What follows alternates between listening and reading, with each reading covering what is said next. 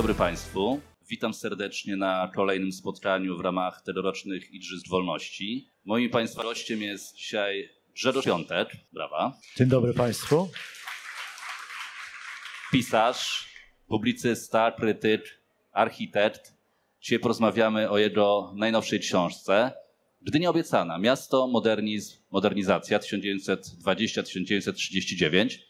To jest, proszę Państwa, ta książka. Książka, która rozbiła w tym roku bank. Ponieważ zdobyła paszport polityki, jest nominowana do Nagrody Nietzsche, zdobyła Nagrodę Literacką Gdynia, jest nominowana do Nagrody Pomorskie Wiatr od Morza, jest nominowana do Nagrody y, Jeżdżo Giedroycia, więc chyba to wszystko wystarczy za rekomendacje, chyba nie muszę więcej mówić. I ja zacznę w ten sposób, bo za chwilę porozmawiam o tej y, znakomitej w moim przekonaniu książce, ale nie zapytam Grzegorza Piątka na dzień dobry o Gdynię, tylko zapytam go o Łódź.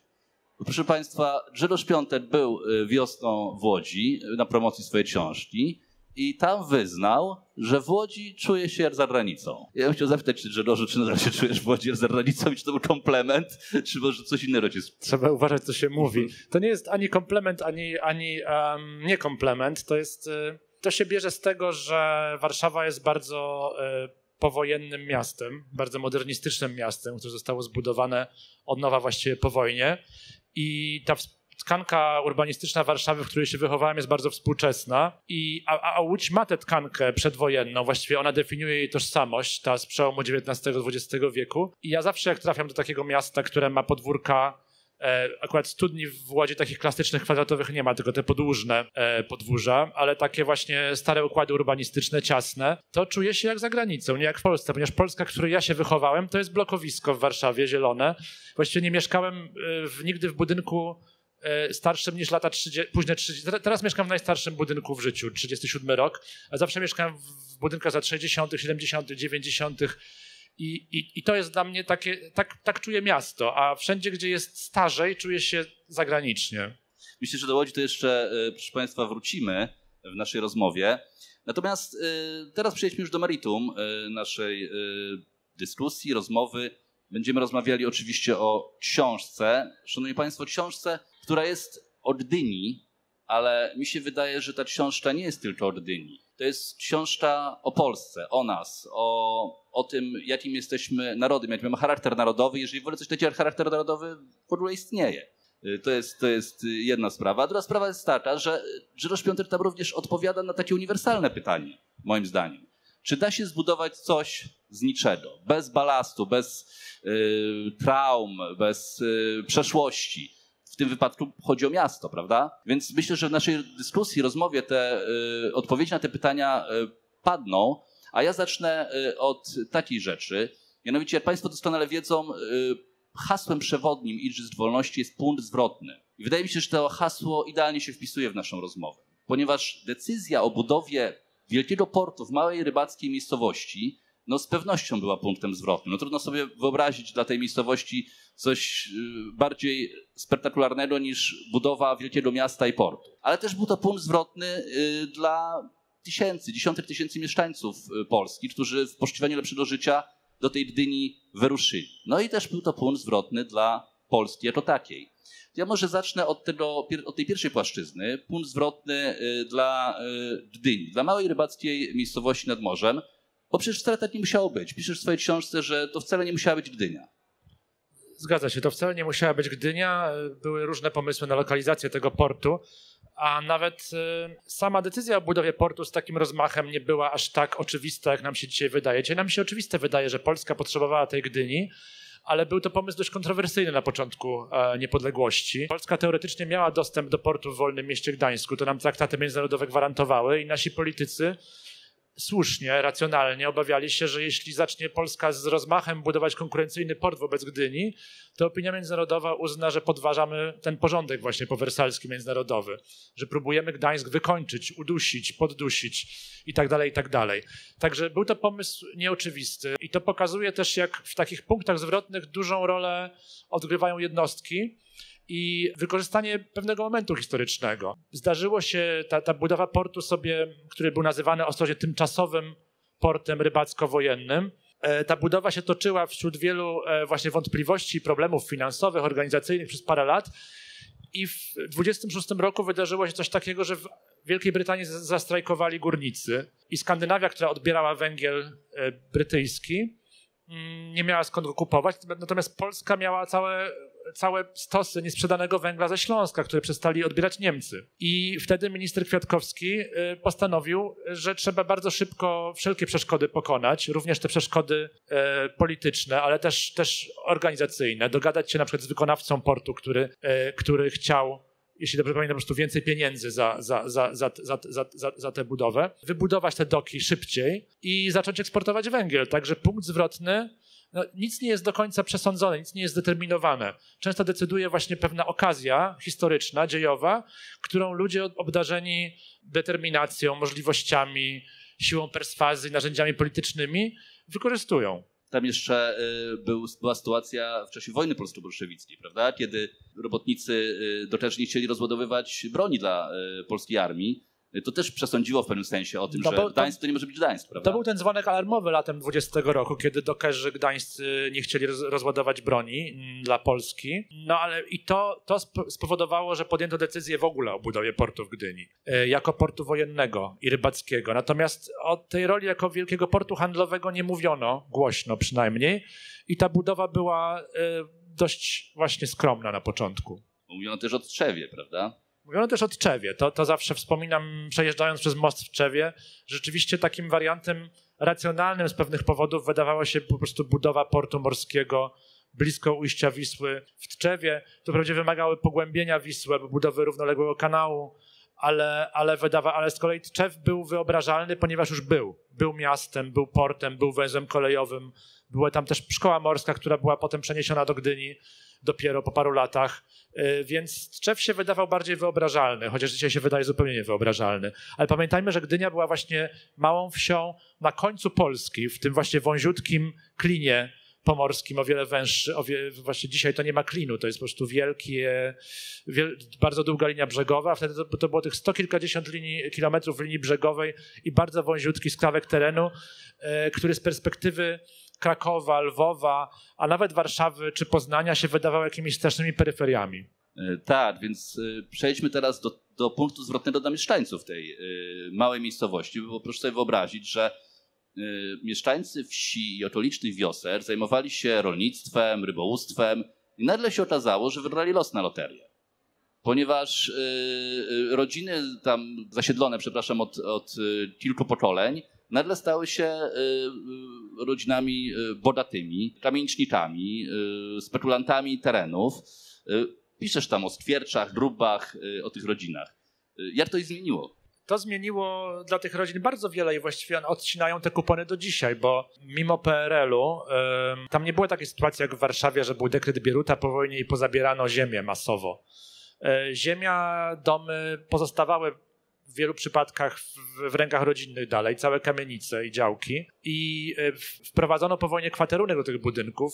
Natomiast potem po 1989 roku bardzo łatwo e, rodziny odzyskały własność czy kontrolę nad własnością i dzisiaj znów odcinają te kupony, które dostały do ręki w roku 20 wraz z decyzją o budowie portu. I rzeczywiście było tak, że te rodziny, które tam gospodarzyły od wieków na tej ziemi, zresztą niezbyt urodzajnej, obudziły się, może nie z dnia na dzień, ale z roku na rok na naj, najdroższej ziemi, najcenniejszej ziemi w Polsce. I to był też, no to, to był też taki dla nich wielka szansa historyczna, ale dla Gdyni problem, ponieważ państwo e, zadbało o to, żeby wykupić ziemię pod budowę portu, o tym piszę też w książce, ale nie pod budowę miasta. W związku z czym miasto, które owszem, dość rozsądnie zaplanowano w nowoczesny sposób e, obok portu, zaplanowano na ziemi prywatnej. I to mściło się przed wojną i mści się właściwie też do dzisiaj, ponieważ nie dało się przed wojną przeprowadzić niektórych przedsięwzięć, bez dogadania się z prywatnymi właścicielami, albo po to, żeby zbudować, żeby cokolwiek publicznego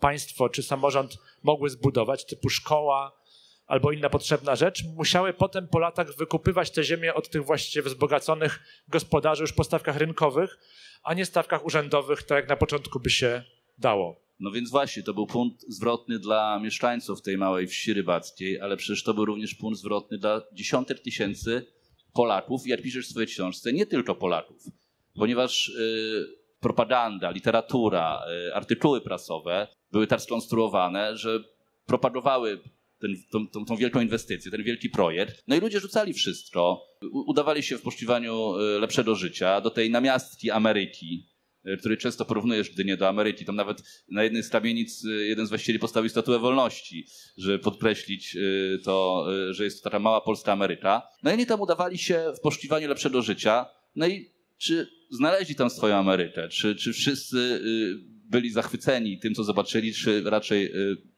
rozczarowani.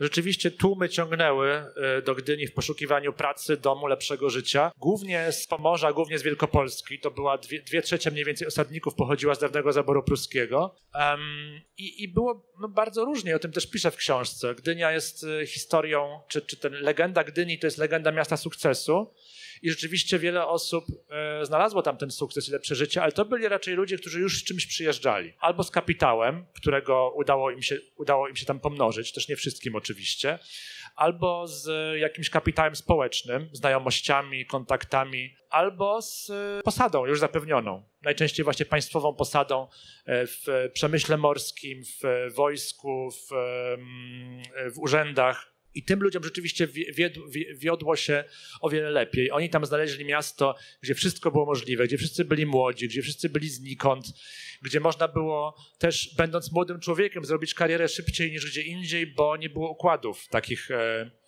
za, za, za, za stałych, albo były nowe dziedziny życia, nowe branże gospodarki, gdzie po prostu to jest tak jak znaleźć pracę w reklamie w latach 90. w Polsce, prawda? Tak samo praca w przemyśle morskim, ponieważ prawie nie było tych fachowców, wszystko było nowe, to można było, będąc dwudziestoparolatkiem, zostać kimś bardzo ważnym w gospodarce morskiej. Mając po prostu smykałkę, przebojowość, jakąś tam, jakieś tam kompetencje. E, natomiast e, wiele osób nie znajdowało tego szczęścia. To byli właśnie przede wszystkim ci ludzie, którzy tam przyjeżdżali do pracy fizycznej, do pracy w porcie, do pracy na morzu, do pracy na budowach. Zresztą budownictwo było największym pracodawcą w Gdyni, wcale nie może, ponieważ miasto rosło, więc im więcej ludzi przybywało, tym więcej budowano, tym więcej ludzi potrzebowano, żeby budować. I tak to się wszystko nakręcało.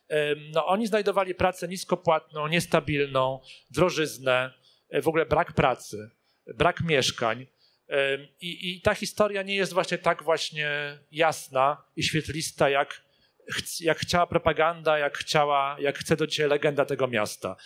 I, I, ja bardzo lubię też porównywać Gdynię przedwojenną do kolonii, że to były trochę takie kolonie polskie w Polsce. Ta sama sytuacja właśnie pewnej właśnie szybkiej kolonizacji w teorii dziewiczego terenu, gdzie oczywiście byli jacyś autochtoni i ta sama sytuacja e, wyzysku, ta sama, tylko że białych przez białych, mm, a nie kolorowych przez białych. No tak, i, i, i podobne historie o, o, o, o nędzy, o fawelach, i też o napędzaniu tego sukcesu niskopłatną pracą. To jest też taki brudny sekret tej Gdyni, że po to, żeby była ona rosła, żeby wszystkim rosło, żeby gospodarce rosło, żeby to PKB, jak to dzisiaj mówimy, właśnie było na plusie, to świadomie zupełnie i znalazło na to dowody, utrzymywano niskie warunki życia i yy, niskie zarobki i fatalne warunki pracy, po to, żeby Gdynia była konkurencyjna wobec innych portów. Ja myślę, że jeszcze do kosztów modernizacji, do polskiej modernizacji wrócimy w tej rozmowie, bo to jest jeden z najciekawszych y, y, wątków w książce Grzegorza Piątka. Ja natomiast chciałem jeszcze skończyć ten y, wątek tego punktu zwrotnego, bo mówiliśmy o małej miejscowości, mówiliśmy o mieszkańcach Gdyni, mówiliśmy o ludności napływowej, ale to był również ogromny punkt zwrotny dla państwa polskiego. Ja Państwu coś przeczytam, sobie zaznaczyłem w książce, mały fragment. Polska Gdyni nie odziedziczyła, tylko tworzyła ją od podstaw własnymi rękami. A wiele problemów miała tu szansę załatwić inaczej niż do tej pory. Tu, na nowym gruncie, mogła zacząć z czystą hipoteką, przezwyciężyć różnice między zaborami, pokonać zacofanie, uciec od narodowych przywar, od wiejskiej nędzy i wielkomiejskiego bezrobocia, zostawić w tyle właśnie etniczne i konflikty klasowe, uniknąć urbanistycznych błędów i historycznych ograniczeń krępujących rozwój innych miast. Tu nowe pokolenie uczyło się nowych umiejętności i zawodów związanych z morzem i międzynarodowym handlem. Tu, niczym w laboratorium, mogła powstać nieobciążona żadną złą ani dobrą tradycją nowoczesna polska miejskość oraz morska polskość. To, to, to ostatni e, akapit mi się bardzo podoba, znakomity moim zdaniem. I chciałem zapytać na początek o tą polską miejskość. Bo miejscowość w Polsce, przed wojną zwłaszcza, to ona się nie, nie kojarzyła z miejscowością. Znaczy polskość, przepraszam, nie kojarzyła się z miejscowością, tylko raczej z wiejskością, no, z dworkiem szlacheckim, z rodą chłopską, no ale nie z miastem, bo miasto było zupełnie inaczej, inaczej wyglądało niż współczesne miasto. No, głównie jeśli chodzi o, mm, o mieszkańców. Y, to było miasta wielonarodowe, zamieszkiwała ludność żydowska, niemiecka, jak w Łodzi zresztą, prawda? No i jak miała wyglądać ta nowoczesna polska miejscowość? Czy udało się ją skonstruować w Gdyni? To jest kolejny element legendy Gdyni, że to miało być, że ponieważ był to odgórny, po pierwsze, że był to odgórnie sterowany państwowy projekt, a po drugie, że, że, że było to może jakaś przymiarka do miasta idealnego, ale yy, tak absolutnie nie było. Gdynia otrzymała wprawdzie plan urbanistyczny, y, ale po pierwsze za późno, bo stało się to dopiero w 26 roku, kiedy miasto żywiołowo sobie już pączkowało obok tego budującego się portu, y, a po drugie właśnie poprzez te problemy chociażby z własnością, z niewywłaszczeniem ziemi pod budowę y, miasta, nie mogło wszystko iść według planu. A nawet interesy właśnie portu, kolei, wojska od początku decydowały o tym, że ten plan był wykrzywiany, że, to, że, to była, że realizacja jego była obciążona wieloma kompromisami. Także mm, to nie był na pewno ideał I, i, i, to chyba jest właściwie takie y, ziarno, zarzewie wszystkich problemów przedwojennej Gdyni, że nikt o tym nie pomyślał, czy nikt nie starał się za bardzo, żeby to był ideał. Że ani w tej warstwie urbanistycznej, samej jakby budowy tkanki miejskiej, nie, nie, nie, szybko to się zaczęło rozmijać z ideałem i w społecznej. To znaczy nikt nie zaprojektował tego jako społecznej pewnej idealnej całości, harmonijnej całości, tylko od początku właśnie przez tę silną konkurencję, walkę o pracę, walkę o byt, tam były ostre napięcia społeczne, klasowe między tymi, którymi się powodziło i tymi, którzy, którym się nie powodziło. I były też napięcia etniczne. To jest to, czym już, już, już e, do, chyba próbowałeś mnie naprowadzić, mówiąc o tej wieloetniczności miast polskich. Rzeczywiście miasta polskie były wieloetniczne. Ba, były nawet miasta spore, w których Polacy nie byli większością absolutnie, bo reszta to byli Żydzi albo Żydzi, jakaś domieszka jeszcze innej, e, innej nacji. I mm, w Gdyni y, Żydzi stanowili w szczytowym momencie 4,5% ludności i od początku im utrudniano osiedlanie się tam, albo oddolnie, albo odgórnie. I być może to, to jest ta przewrotna wizja polskiej mie miejskości idealnej. Musimy właśnie cofnąć się do międzywojennych czasów, kiedy w debacie publicznej królował taki antysemityzm motywowany um, egoizmem gospodarczym, właśnie potrzebą powiększania polskiego stanu posiadania, wzmacniania polskiego biznesu, e, wypierania Żydów z różnych prestiżowych i, i, i, dobrze płatnych zawodów, takich jak prawo, czy medycyna, czy architektura. No i w, Gdyni właściwie tę taką wizję idealnej polskiej miejskości bardzo skutecznie re, e, realizowano, ale czy to jest idealna miejskość, no to, to sobie sami odpowiedzmy. Także to jest też kolejny paradoks, że chociaż było to miasto bardzo otwarte na świat, bo był tam ten port, bo można było spotkać obcokrajowca, nawet kolorowego na ulicy. Byli też ekspaci, bo też e, fachowcy z zachodu, z Danii czy Skandynawii e, pomagali budować port, inżynierowie i tak dalej. Były też firmy, był kapitał obcy obecny w, w, w tym handlu morskim. No to jednak automatycznie ta wielokulturowość, pewien kontakt, wystawienie na świat nie powodowało wzmocnienia postaw, postaw właśnie tolerancyjnych czy, czy, czy otwartości na świat, wręcz przeciwnie.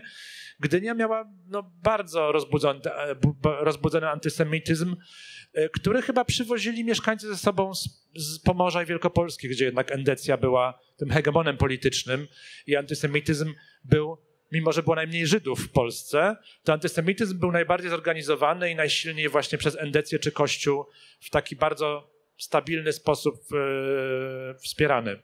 No ty wspomniałeś trochę o tym paradoksie, bo wydaje mi się, że to, to musi wybrzmieć. No bo proszę sobie wyobrazić, że nam się kojarzy miasto portowe z miastem wieloetnicznym, gdzie y, tak naprawdę jest najwięcej obcokrajowców, gdzie można spotkać, tak jak y, tutaj Grzegorz już wspomniał, kogoś z Afryki, z, z Azji, Natomiast paradoksalnie wszystkie inne polskie miasta były wielotniczne, a Gdynia była w większości zdecydowanej miastem polskim. To było te 96-7%. Yy, oczywiście byli w tym Kaszubi, ale Kaszubów nie, nie, nie, statystyki nie ujmowały jako osobnej e, narodowości.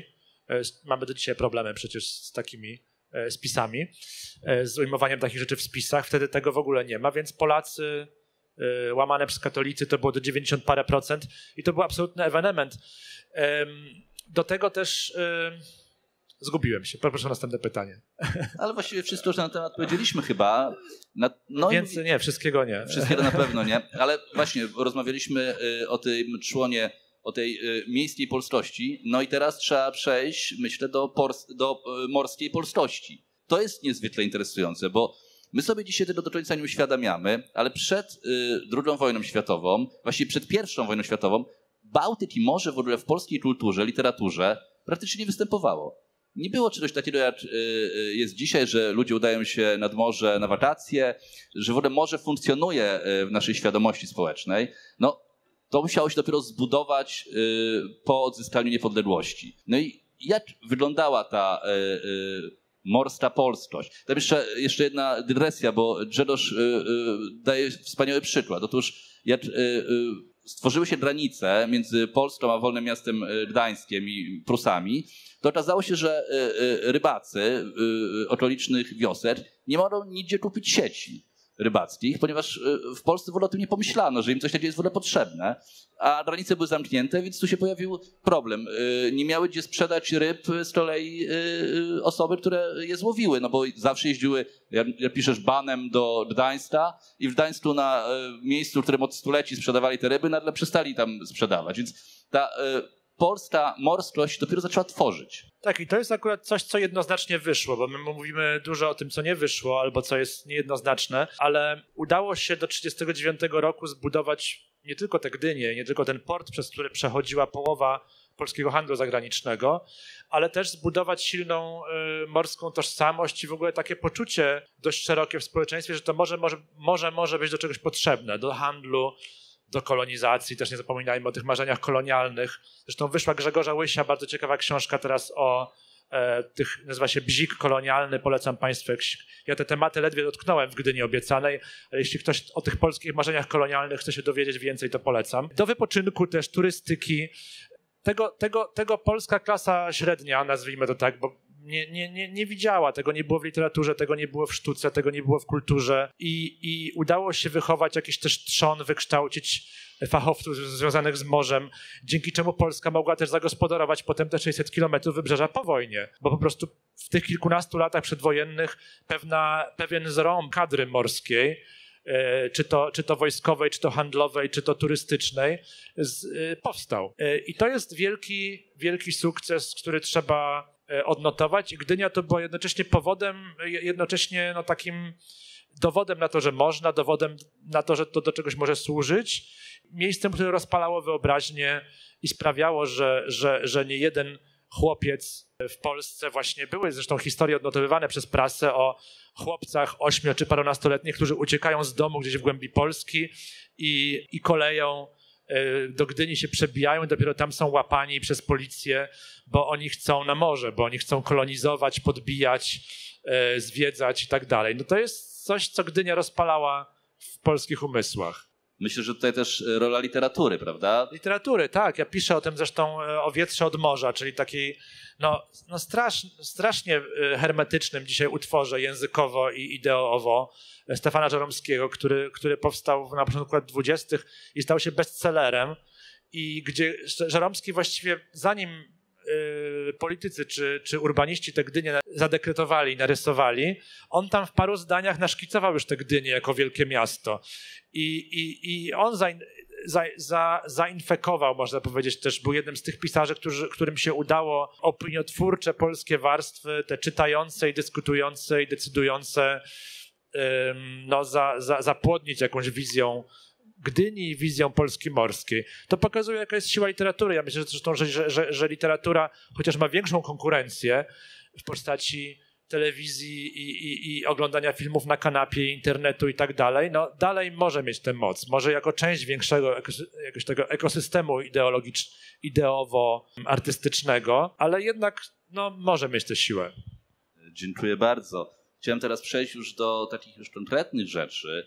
Mm, I na początku taka refleksja. Szanowni Państwo, nie, nie wiem jak wy, ale ja przed lekturą książki Grzegorza miałem taką wizję Gdyni jako miasta idealnego, które powstało gdzieś na deskach kreślarskich, białego, nowoczesnego, ze znakomitą architekturą modernistyczną, z tymi budynkami jak okręty. No, miasta, które zostało w głowie kreślarzy, architektów, urbanistów zaplanowane i często nawet to by może echa propagandy jeszcze tej przedwojennej, ale pamiętacie Państwo po 1989 roku, ci, którzy są starsi, często się mówiło, że nasi pradziadkowie to poradzili sobie z takim wielkim projektem jak budowa Rdyni, a my po 1989 takiego projektu nawet nie stworzyliśmy i nie porwaliśmy się na taki wielki, taką, taką, taką wielką ideę. A oni to zrobili. No i ja mam takie pytanie do ciebie, czy y, zanim zabrałeś się za pisanie o tej książce, czy miałeś podobną wizję y, y, Gdyni? Bo szanowni państwo, ona całkowicie, przynajmniej budowa, całkowicie Gdyni miasta, całkowicie odbiera od tej wizji. No może nie, w momencie pisania książki ten mój obraz Gdyni już był bardziej zniuansowany. Zresztą między innymi po to się za to zabrałem, żeby pokazać to inaczej. Chociaż pewne rzeczy, które się dowiadywałem w trakcie pracy już też mnie szokowały, szokowały i przemeblowywały te moje wyobrażenia. Natomiast e, rzeczywiście jest pewna obowiązująca wizja Gdyni jako miasta idealnego, miasta białego, miasta nowoczesnego, miasta dynamicznego, miasta sukcesu, miasta dobrego życia. Właściwie to jest, i nie dziwię się, bo dzisiejsza Gdynia bardzo lubi się widzieć taką też, więc chętnie się przegląda w tym takim wyidealizowanym obrazie siebie samej przedwojennej. I ja też myślę, że my potrzebujemy takich narracji. My potrzebujemy mitów czy takich dowodów na to, że że umiemy, że Polak potrafi. Zresztą ciekawe jest, że, że, że mit Gdyni został ożywiony wcale nie po 1989 roku, tylko już w latach 70., kiedy za Gierka budowano port północny w Gdańsku. I jest taka powieść yy, popularna w Fleszarowej Muskat Tak trzymać, która się dzieje w przedwojennej Gdyni, która wyszła właśnie wtedy, w latach 70. Wielki bestseller, bo Fleszarowa Muskat, ja nie wiem, czy ktoś cię czyta, ale to była no, autorka, która sprzedawała setki tysięcy egzemplarzy. To była taka nie wiem, kto dzisiaj sprzedaje tyle. Nieważne. Grzegorz Piątek. Nie, chciałbym. No właśnie. Aha. I tam na skrzydełku jest napisane w takim blurbie, że powieść właśnie przedstawia budowę przedwojennej Gdyni, i która dzisiaj, w czasach, gdy Polska buduje port północny, może stać się szczególnie inspirująca. Coś takiego. I właśnie wtedy za Gierka wyciągnięto tę Gdynię, też Eugeniusza Kwiatkowskiego, który był tym politykiem, który uruchomił ten projekt i mu patronował i w PRL-u był wyklęty potem przez 30 lat. On jeszcze zdążył dostać ordery od Gierka. No, Gdynia została wyciągnięta, także my potrzebujemy ten, e, te, takich, takich mitów. Ale myślę, że nic nie przeszkadza temu, żeby ten krzepiący mit funkcjonował równolegle z opowieścią bardziej zniuansowaną, która będzie nas z kolei przestrzegać, która będzie przestrogą, nauką. Ja to porównuję do terapii że, że potrzebujemy pisania o historii, które właśnie nie jest może trybunałem, który dzieli bohaterów na pozytywnych i negatywnych, mówi tak, właśnie w taki czarno-biały spo, sposób przedstawia historię, tylko jest formą terapii, która, gdzie wywleka się to, co nie wyszło też, czy wywleka jakieś, jakieś, jakieś zgubne schematy, po to, żebyśmy ich nie powtarzali. Tak, po to jest ta książka. Tak, to zniuansowanie, proszę Państwa. Nie po to, żeby zabrać komuś coś, i, i, i żeby, żeby, żeby, nie wiem, gdynianie poszli do kąta wszyscy i płakali. E, zresztą nie płaczą, ja dostaję dużo też takich głosów poparcia z Gdyni i wdzięczności za tę książkę, tylko właśnie po to, żebyśmy nie, nie powielali starych, starych błędów.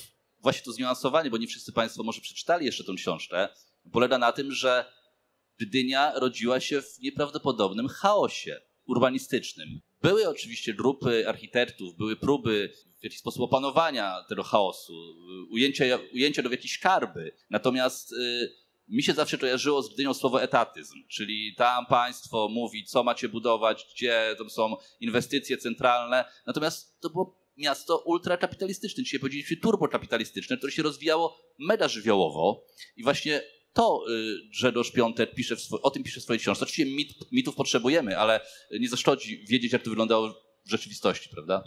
Absolutnie. I, i, i ta, ta, to napięcie między rynkiem a państwem było tam bardzo, bardzo skomplikowane. Z jednej strony państwo było liderem tego projektu, bo państwo uruchomiło budowę portu i było tutaj już tym hegemonem. Port został bardzo dobrze zaplanowany i właściwie pod koniec lat 30. uważano, że już jest skończony. I państwo tam zapraszało kapitał prywatny na swoich zasadach.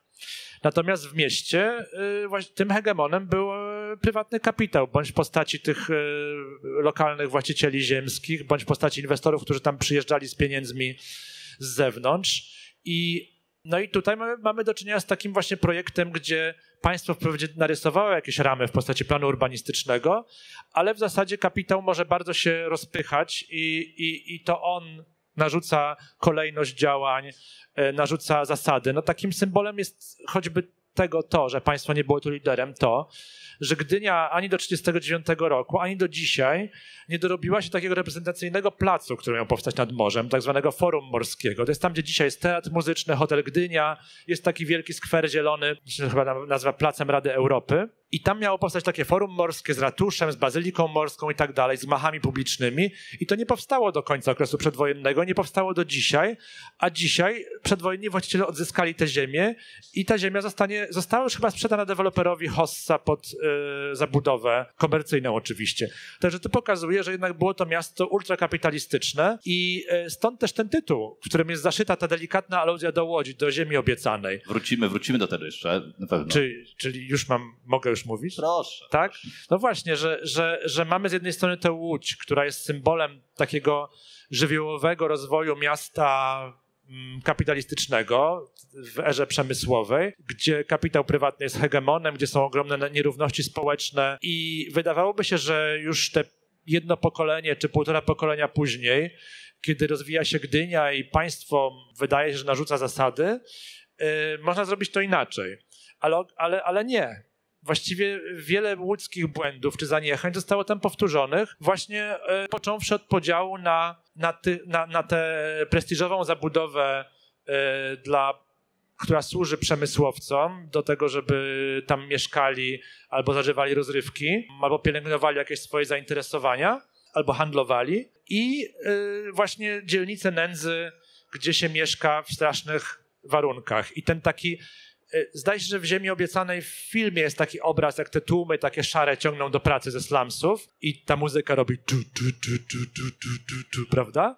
No to jest obraz Gdyni lat 20-30, kiedy są slumsy na Grabówku, slumsy w Wielkim Kacku, e, e, slumsy w Witominie i tak dalej i ci ludzie tam ciągną też czu, czu, czu, czu, codziennie do pracy w porcie i na budowach i jest to komunikacja miejska, ale nie mają na autobus, bo zarabiają za mało. Po prostu za godzinę pracy się dostaje, godzina pracy nie wystarcza do tego, żeby zarobić ten bilet autobusowy. Więc y, tak, ludzie piechotą te 5-15 kilometrów ciągną do tej pracy albo pod pośredniak, takim leitmotivem znowu, który wraca w raportach policyjnych i w gazetach gdyńskich przedwojennych jest to, że jest, e, są rozruchy pod pośredniakiem, że, że ci robotnicy czy bezrobotnicy tysiące, sfrustrowani tym, że znowu dzisiaj nie dostali pracy, e, wybijają szyby, włamują się, biją urzędników i tak dalej. No to jest chleb powszedni Łodzi, e, Gdyni przedwojennej. I oczywiście znowu jest to białe centrum, są te kamienice, jest to kafe Bałtyk, i są kabarety, i są, jest promenada, i są wczasowicze, i, i ktoś w galowym mundurze, i ktoś w automobilu, ale to są dwa światy, które się no, nie spotykają w zasadzie, albo gdzie, gdzie ta bariera, taka szyba między tymi światami jest bardzo gruba i trudno. No, trzeba wziąć kamień i zbić tę szybę, żeby się tam przedrzeć na chwilę czasami. To są właśnie te koszty modernizacji, o których chciałem porozmawiać, bo wydaje mi się, że y, Gdynia to w soczewce y, pokazała polską modernizację. Y, ci, ci z Państwa, którzy czytali tą książkę, bo ja byłem osobiście bardzo zaskoczony, że, gmina, y, że przepraszam, Gdynia miała swoje fawele. Miała po prostu ogromne y, skrupista slumsów. Grzegorz Piąty dopisuje no, przerażające rzeczy, jak ulewa na przykład z, jakaś nawałnica całą dzielnicę slumsów gdzieś ze wzgórza do morza zepchnęła, gdzie, gdzie ludzie żyli właściwie w warunkach urągających wszelkiej godności bez światła, bez prądu, bez y, wody, kanalizacji, właściwie bez żadnych wygód.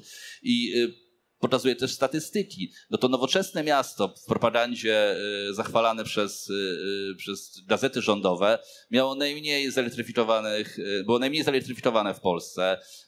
Kanalizacji właściwie to poza śródmieściem to można było szukać, naprawdę nie było. No, no i właśnie to, to pokazuje y, y, polską modernizację y, w soczewce. Mm, czy, czy, w taki sposób również to, to widzisz, że, że, że Gdynia może służyć jako laboratorium tej polskiej modernizacji? Bo, szanowni państwo, jak się czyta tą książkę, to się wydaje, że dzisiaj możemy myśleć o robotnikach, którzy budują stadiony w Arabii Saudyjskiej czy w Katarze i mieszkają w warunkach dramatycznych i albo się im płaci, albo się im nie płaci. Tak to właśnie wyglądało w Gdyni tak to wyglądało. Dwie trzecie budynków e, w statystykach powiat 30 to były budynki nietrwałe, tak to nazywano eufemistycznie w statystyce. ponad połowa, ponad połowa domów mieszkalnych nie miała prądu. I to oczywiście też trzeba zachować pewną takie wyrozumiałość, coś, co się nazywa domniemanie niewinności e, w prawie, że, że, że jeśli coś dzieje się tak szybko, to nie wszystko od razu wychodzi dobrze, prawda? Nie wszystkim od razu da się zapewnić te godziwe warunki. Natomiast jednak, kiedy spojrzeć jeszcze głębiej i, i, i zapytać się, czy było, jak dużo zrobiono, żeby tego uniknąć, no to okaże się rzeczywiście dość mało że, mm, no, że jednak Pols y, polityka, y, polska międzywojenna nie miała polityki mieszkaniowej nastawionej na budowę takich mieszkań. Że, że, że, że, znaczy miała, ona była bardzo, bardzo biedna i skąpa. Jeśli oddawano tych tanich mieszkań w Gdyni 100 czy 200 rocznie, no to, to, to było nic, prawda? E, albo jeśli spojrzysz na plany inwestycyjne właśnie Gdyni tuż sprzed wojny i, i, i tam widać, że, że, że ten plan rozwoju infrastruktury na następne lata czy sezony budowlane obejmował znowu głównie Śródmieście, Kamienną Górę, Orłowo, czyli te dzielnice, w których i tak się żyło już dobrze, czyli żyli ci ludzie, którym się powodziło. Także no, jedna rzecz, znowu, żeby nie narzekać tak bardzo, która wychodziła Polsce, a która dzisiaj nie wychodzi Polsce, czyli narzekamy jednak, jeśli chodzi o politykę mieszkaniową, to były mieszkania służbowe. Tu trzeba przyznać, że, że e, no na przykład gminy miały obowiązek zapewniania mieszkań nauczycielom, że wojskowi oczywiście też dostawali mieszkania, że e, pocztowcy, kolejarze i tak dalej. Także te wyspy takie, można powiedzieć, państwa dobrobytu, czy państwa sprawiedliwości jakiejś społecznej, które były w Gdyni przed wojną, to były właśnie te kolonie kolejarskie, pocztowe, wojskowe, czy, czy, czy tych przedsiębiorstw morskich. Czyli, ale to znowu potwierdza to, o czym mówiłem na początku. Jeśli ktoś przyjeżdżał do, Pols do Gdyni z czymś, czyli z posadą, to też dostawał często mieszkanie. E, jeśli przyjeżdżał z niczym, to lądował no, z niczym, nigdzie, właśnie w tych, w tych, w tych fawelach. I to, to, to, jest, to jest chyba e, no, to, to jest bardzo przygnębiające, ale to też chyba powinno być znowu pouczające, że, że, że mm, powinno nas pobudzać do, do myślenia o tym, jak unikać takich błędów w przyszłości, właśnie jak, jak e, choćby przy dużych przemianach czy dużych skokach modernizacyjnych, jak sprawiać, żeby jak najmniej ludzi pozostało poza burtą. Wiesz, myśmy to, jesteśmy w Łodzi, no. Co się stało w Łodzi w latach 90., no, czy, czy w wielu innych miejscach w Polsce, no. W imię tego, żeby wszystkim w jakiejś perspektywie pokolenia być może się podniosło, co być może po 30 latach się wreszcie zdarzyło, wyrzucono za burtę miliony ludzi, prawda? Miliony ludzi straciły y, no, po, po grunt pod nogami, nie tylko pracę, nie tylko dochody, ale też wiele innych rzeczy w życiu. I, i to chyba jest coś, o czym powinno się y, pamiętać, dyskutować, żebyśmy pędząc do przodu, czy pędząc w górę jakąś, nie, nie, nie, nie odcinali tych szalup. I, I, pewnie jakieś koszty zawsze muszą być, ale, ale żeby wmontowywać te mechanizmy bezpieczeństwa e, jak najwcześniej. Tu w Gdyni rzeczywiście tego, tego, tego zabrakło. Absolutnie. I, I panowało takie duże poczucie, że te koszty muszą być. Znowu, jeśli się przyjrzeć publicystyce, ale też prawodawstwo. No, jeśli w 1935 roku prezydent podpisuje dekret, który odbiera pracownikom portowym e, e, prawo do zasiłku dla bezrobotnych, skraca im urlopy, i um, parę innych jeszcze rzeczy no, odbiera, po to właśnie, żeby port mógł pracować tanio i konkurować z innymi portami europejskimi, no to, no to mm, no coś, to pokazuje, jaka była tendencja po prostu jaki był pewien konsensus polityczny co do tego, że, że, że musi się wieść jednym źle, żeby w perspektywie jakiejś pokoleniowej się wszystkim podniosło. Oczywiście nigdy się nie dowiemy, ponieważ wojna to przerwała czy ta logika by się sprawdziła, czy nie. E, e, też, żeby znowu tak nie, nie wieszać psów na tej przedwojennej Polsce, trzeba powiedzieć, że, że tak się działo w wielu miejscach na ziemi wtedy. E, że, że, że, że, że no taka była logika podboju kolonialnego, taka była logika skoku modernizacyjnego w Związku Radzieckim, taka była logika skoku modernizacyjnego w, w Niemczech, że, że po prostu no, robotnicy przymusowi wiele robili, ale, tak, ale w Stanach Zjednoczonych. Ja y, y, zwiedzałem niedawno Hoover Dam, czyli tę pokazową wielką zaporę w Colorado, która zbudowano w latach 30. W, w ramach walki też z bezrobociem, elektryfikacji Kalifornii, osusz, e, nawadniania pustyni i tak dalej, czyli wielki projekt publiczny. Tam jest pomnik stu ponad robotników, którzy zginęli na budowie i jest napisane they died so the desert could bloom, czyli oni zginęli po to, żeby rozkwitła pustynia. No po prostu w kalkulu... tych ofiar było tak naprawdę więcej, bo te statystyki są zaniżone. E, to jest oficjalna liczba, tam 107 chyba osób. Po prostu wkalkulowywano takie rzeczy w, w, w wielkie projekty publiczne po to, żeby tysiącom, milionom w perspektywie pokolenia się podniosło. E, tak, tak, dokładnie tak było. Natomiast e, ja chciałbym jeszcze wrócić do, do, do, tej modernizacji polskiej, bo Grzegorz Piątek teraz porównał polską modernizację do tej amerykańskiej, niemieckiej czy, czy, czy radzieckiej, która była dużo, dużo większe koszty ludzie ponosili, żeby tam stworzyć przemysł jakikolwiek. Natomiast ty w swojej książce porównujesz Gdynię nie z y, y, miastami niemieckimi, rosyjskimi, czy radzieckimi, czy amerykańskimi, a z włoską Littorią.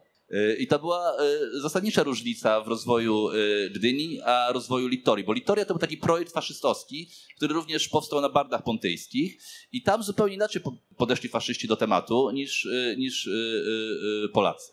Może, może coś na ten temat. No tak, to jest taki też wstydliwy trochę wątek, ale chciałbym go potraktować i starałem go, się go potraktować w książce jak najmniej sensacyjnie. Znaczy, że miastem siostrzanym Gdyni przed wojną, pierwszym w ogóle miastem partnerskim Gdyni jest Littoria, czyli dzisiaj Latina, Latina, e, czyli miasto pokazowe właśnie rzeczywiście Mussoliniego w ramach wielkiego projektu osuszania bagien, zresztą powstało tych miast cztery e, pod Rzymem. E, miasto założone na idealnym planie, takim gwieździstym, gdzie wszystkie aleje się zbiegają na centralnym placu, gdzie właśnie wiele rzeczy, które w Gdyni nie wyszły, wyszły, ponieważ jednocześnie powstały i gmachy publiczne, i mieszkania, i, i infrastruktura. Także mm, to było takie miasto, do którego Gdynia się lubiła porównywać przed wojną, ale te porównania często wychodziły niekorzystnie, właśnie dlatego, że te, ponieważ no, we Włoszech panował ten zamordyzm jednak większy niż w Polsce i pewne rzeczy dawało się robić szybciej, skuteczniej, spójniej i tak dalej, no to Littoria świeciła przykładem, zresztą nie tylko Polsce, bo te miasta e, na bagnach pontyjskich podziwiano w wielu innych miejscach w Europie. To było podziwiano jako efekt, jako, jako, jako przykład skuteczności, e, nowoczesnej urbanistyki, miasta higienicznego, funkcjonalnego, gdzie wszystko jest na swoim miejscu gdzie też właśnie spychano często pod dywan ten kontekst polityczny. Le Corbusier się za, zachwycał po prostu, akurat nie Littorią, tylko y, sąsiednim miastem Sabaudią, jako idealnym, modernistycznym miastem, gdzie wszystko jest na swoim miejscu i gdzie władza pokazała palcem, gdzie ma być i było. I to pokazuje znowu, w, w jakiej jesteśmy epoce w epoce, kiedy wszyscy fascynują się tą sprawczością, skutecznością, centralizacją, etapowaniem pracy, planowością. Pięciolatkami się fascynowano radzieckimi w Polsce przedwojennej, y, też usuwając ten kontekst polityczny na bok. Y, także no, to jest, zawsze trzeba patrzeć na te rzeczy, moim zdaniem zawsze na historię z jednej strony z naszej perspektywy, to znaczy szukając w niej właśnie tego, co nas teraz może tam nie tylko podekscytować, ale też nauczyć albo zauważać, starać się wychwycić pewne ponadczasowe prawidłowości, to o czym mówiłem właśnie jako od pewnej terapii, schematy, schematy, schematy, ale też unikać pułapki historyczności, czyli nie, nie lecieć teraz z kijami na tych Polaków przedwojennych, o, oni kochali faszystów, więc się tym włoskim miastem fascynowali. No, nie trzeba było być faszystą, żeby się fascynować skutecznością urbanistyczną Mussoliniego, autostradami, lotnictwem i innymi wielkimi osiągnięciami. E, I my właściwie też popadamy często w taką pułapkę dzisiaj, bo patrzymy, nie wiem, lajkujemy pewnie kto nie polajkował jakiegoś obrazka z Dubajem albo nie, jakimś, nie wiem, stadionem albo muzeum nad Zatoką Perską, yy, któregoś z wielkich europejskich architektów, którzy zbudowali coś tam. No, ktoś pe pewnie nam, pewnie, albo nawet jak nie się wstydziliśmy polajkować, to stwierdziliśmy wow.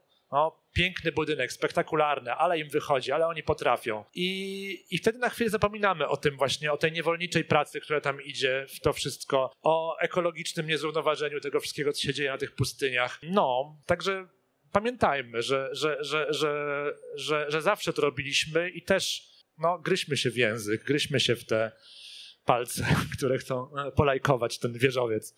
Dziękuję za ten głos. Myślę, że y, porozmawiamy jeszcze na koniec chwilę o architekturze, y, bo Grzegorz Piątek jest y, z wykształcenia architektem. Ja bym chciał wrócić do architektury Gdyni, bo znowu wizja, jakiś flashback w głowie, no, modernizm, streamline, architektura okrętowa, bankowiec, budynek ZUS-u. Natomiast wcale tak nie wyglądało to od początku.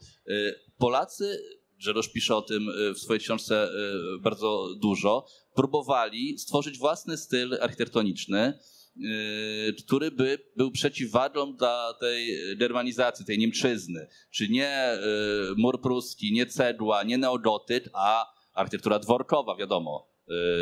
Architektura nawiązująca do baroku, czyli stworzyć ten polski styl. I tam są nawet takie świetne przykłady tego, tych, tych prób, które, które wtedy Polacy próbowali stworzyć na nowo, jakby styl, styl polski.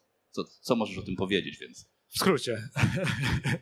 w skrócie, e, też nie, spo, nie spoilerujmy wszystkiego. Rzeczywiście Gdynia zaczyna się, która dzisiaj ma, ma tę pochlebną e, etykietkę miasta modernistycznego. Zaczyna się jako miasto budowane w stylu polskim narodowym, czyli dworkowo-barokowym, importowanym zresztą dość na siłę w tamte strony, bo, bo jednak inna była tradycja architektoniczna Pomorza i lokalna ludność musiała widzieć to wszystko jako dość egzotyczne przeszczepy.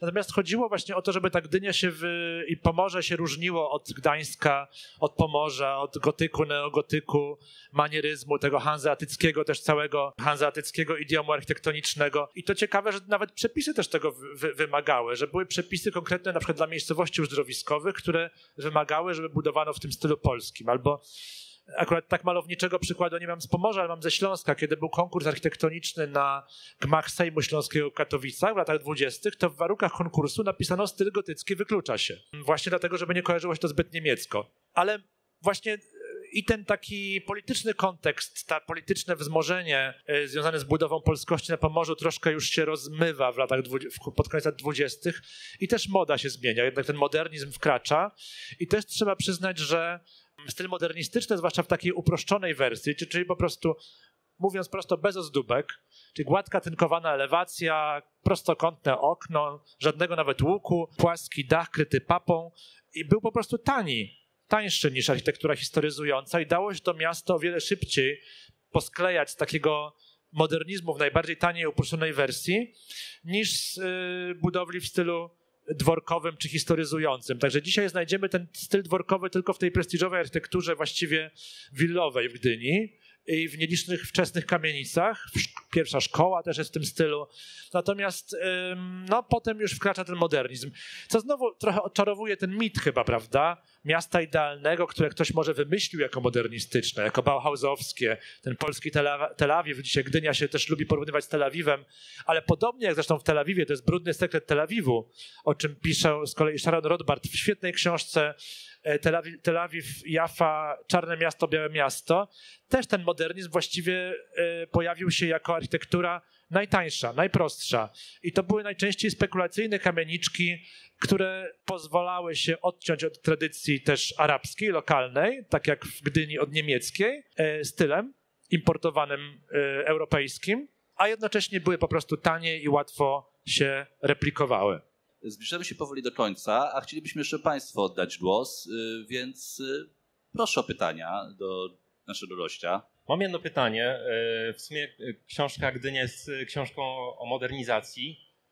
Chciałem Cię, Grzesiu, zapytać, jak patrzysz teraz na takie duże projekty modernizacyjne, które obecny rząd realizuje? No bo w sumie parę takich gdyńskich projektów jest. No u nas w regionie na Pomorzu to jest oczywiście siłownia atomowa, E, port północny, ale taki gorący temat to jest oczywiście CEPEK i e, Okęcie, no, o którym e, z jednej strony oczywiście pojawiają się jakieś spekulacje budowy nowego miasta w 600 hektarach, a z drugiej strony wiadomo, opozycja powiedziała po naszym trupie program wyborczy to jest zatrzymanie tej inwestycji. Ja jak, jak, widzisz to e, jako właśnie autor książki, która opisuje właściwie bardzo mocno takie projekty z tymi wszystkimi plusami, minusami, jaką masz opinię na ten temat? Mhm. Ja nie, nie, chcę się wydawać dyskusji na temat sensowności budowy CPK, to chcę pominąć. E, nawet nie chcę powiedzieć, jakie mam zdanie. Natomiast e, no, martwi mnie to, że też te projekty się przeprowadza e, w taki sposób, po pierwsze wycięty z kontekstu, takiego gospodarczo-społecznego, przestrzennego, i mówi się niby o tym, że przy okazji CPK powstanie jakieś Airport City i tak dalej, ale nie widzę, no na razie nie widzę obrazka ani planu, tylko widzę, widzimy na razie widzimy jakieś pierwsze wizualizacje lotniska, natomiast nie widzimy jakby ten projekt, który będzie miał ogromną siłę rażenia urbanistyczną, bo mówimy też o węźle przesiadkowym, właśnie o całym ruchu ekonomicznym, który się wytworzy wokół tego, e, tego, tego, tego węzła. No nie widzę planu. E, bo też my w ogóle nie mamy planowania regionalnego w Polsce, zacznijmy od tego, a tu mówimy o projekcie o skali regionalnej, który będzie miał takie reperkusje. Podobnie z ziemią po Okęciu, prawda? Też, też na razie się pojawiły jakieś pierwsze pomruki, że będzie tam projekt prowadzony jakiś na ziemi po opuszczonym lotnisku, ale, ale zaczyna się to w atmosferze jakiejś wielkiej tajemnicy, potencjalnej specustawy, która w, w, czy, czy jakiegoś specjalnych warunków, na których miałoby to powstawać, a to należałoby to wkomponować jednak w, w, plan dla całej Warszawy, bo nie mówimy tylko o samym terenie lotniska opuszczonego, ale przecież na przykład zniesienie tych barier, które lotnisko powoduje w zabudowie wokół, spowoduje ruch inwestycyjny też w dzielnicach wokół opuszczonego lotniska. Także w zasadzie należałoby trzeba by, żeby państwo w porozumieniu z miastem, a kto, kto wie, czy też nie z gminami ościennymi na południu, Warsza, południu od Warszawy, zrobiło plan dla terenów, które zostaną uruchomione inwestycyjnie dzięki opuszczeniu, yy, yy, dzięki rezygnacji z, lotniska yy, na Okęciu. No, martwi mnie, że, że, że tego nie ma. Mam, mam, jeśli tak się ma zdarzyć, to mamy wiele lat tak naprawdę, żeby to uzgodnić. Można by to uzgodnić i z głową zrobić, no ale na razie widzę jednak taką Moje podejrzenie to idzie teraz online, więc mam nadzieję, że ktoś mi procesu nie wytoczy. Odkąd się w ogóle zaczęła dyskusja o CPK, czy, czy zaczął, zaczął rząd przeć w kierunku realizacji tego lotniska, to ja widziałem ten podtekst, że uwolnią się tereny Okęcia, bonanza nieruchomościowa. Także nie wiem, czy dlatego też to się nie dzieje w taki sposób właśnie lekko tajemniczy i bezplanowy, żeby po prostu w odpowiednim momencie ktoś wskoczył na tę ziemię i odciął ten swój kupon jak ci Kaszubi w Gdyni te 100 lat temu. Może tak nie jest. Nie mówię, że tak jest, ale może tak jest. To, to dla prawników taki disclaimer mały. No, także lepiej, żeby takie rzeczy się działy z większym właśnie świadomością kontekstu, bardziej jawnie i bardziej strategicznie. Mamy jeszcze, szanowni państwo, czas na jedno pytanie. Dwa pytania. Że proszę o krótkie, zwięzłe pytania ja zwięźle odpowiem. Czy jest pan w stanie jakoś krótko porównać, e, czy na przykład budowa Tychów albo Nowej Huty po wojnie była jakaś mądrzej przeprowadzona, czy też nie? Bardzo króciutko, mądrzej. E, to znaczy, rzeczywiście, znów, e, w obu miastach nie uniknięto takich problemów e, pierwsz, takich pionierskich, to znaczy tymczasowej zabudowy, przestępczości i tak, dobra, ale była rzeczywiście intencja i zrealizowano w wielu miejscach, żeby budować miasto harmonijne, gdzie od razu cała, gdzie albo bardzo szybko powstaje cała na przykład infrastruktura społeczna i gdzie myśli się jako o osiedlu, jako pewnej całości społecznej, a nie tylko miejscu do mieszkania. Także tak, skróciut, króciutko. Więcej nie mogę. Dwie minutki mamy jeszcze, proszę. E, ja mam pytanie odnośnie fotografii, które są zawarte w książce. Czy trudne było dotarcie do nich i czy one są gdzieś dostępne dla y, oczu y, na przykład moich? Jest świetna, świetnie się składa, że Muzeum Miasta Gdyni w pandemii uruchomiło taki, taki serwis Gdynia w sieci, chyba to się nazywa. To jest takie wirtualne muzeum, gdzie w tej chwili są już tysiące e, fotografii, dokumentów, takich tych płaskich obiektów, zdigitalizowane i tam jest masa zdjęć przedwojennej Gdyni. Można sobie w nieskończoność przeglądać i miasto, i port. E, największy problem przy kompletowaniu ilustracji tej książki był z pokazaniem tej właśnie strony ciemniejszej miasta. To jest w ogóle problem z przedwojenną fotografią, że częściej fotografowano projekty, pre, miejsca prestiżowe, taki był rynek zamówień, pocztówki, propaganda, i tak dalej, a takiej fotografii reporterskiej było stosunkowo mało. Także to, to był największy problem, żeby pokazać te dzielnice nędzy. To bardziej widać w statystykach yy, czy, czy w dokumentach urzędowych niż na fotografii. A szkoda. Dziękuję bardzo. Szanowni Państwo, na koniec taka drobna refleksja. Otóż yy, Gdynia od wielu lat yy, zajmuje pierwsze miejsce w Polsce, jeśli chodzi o jakość życia.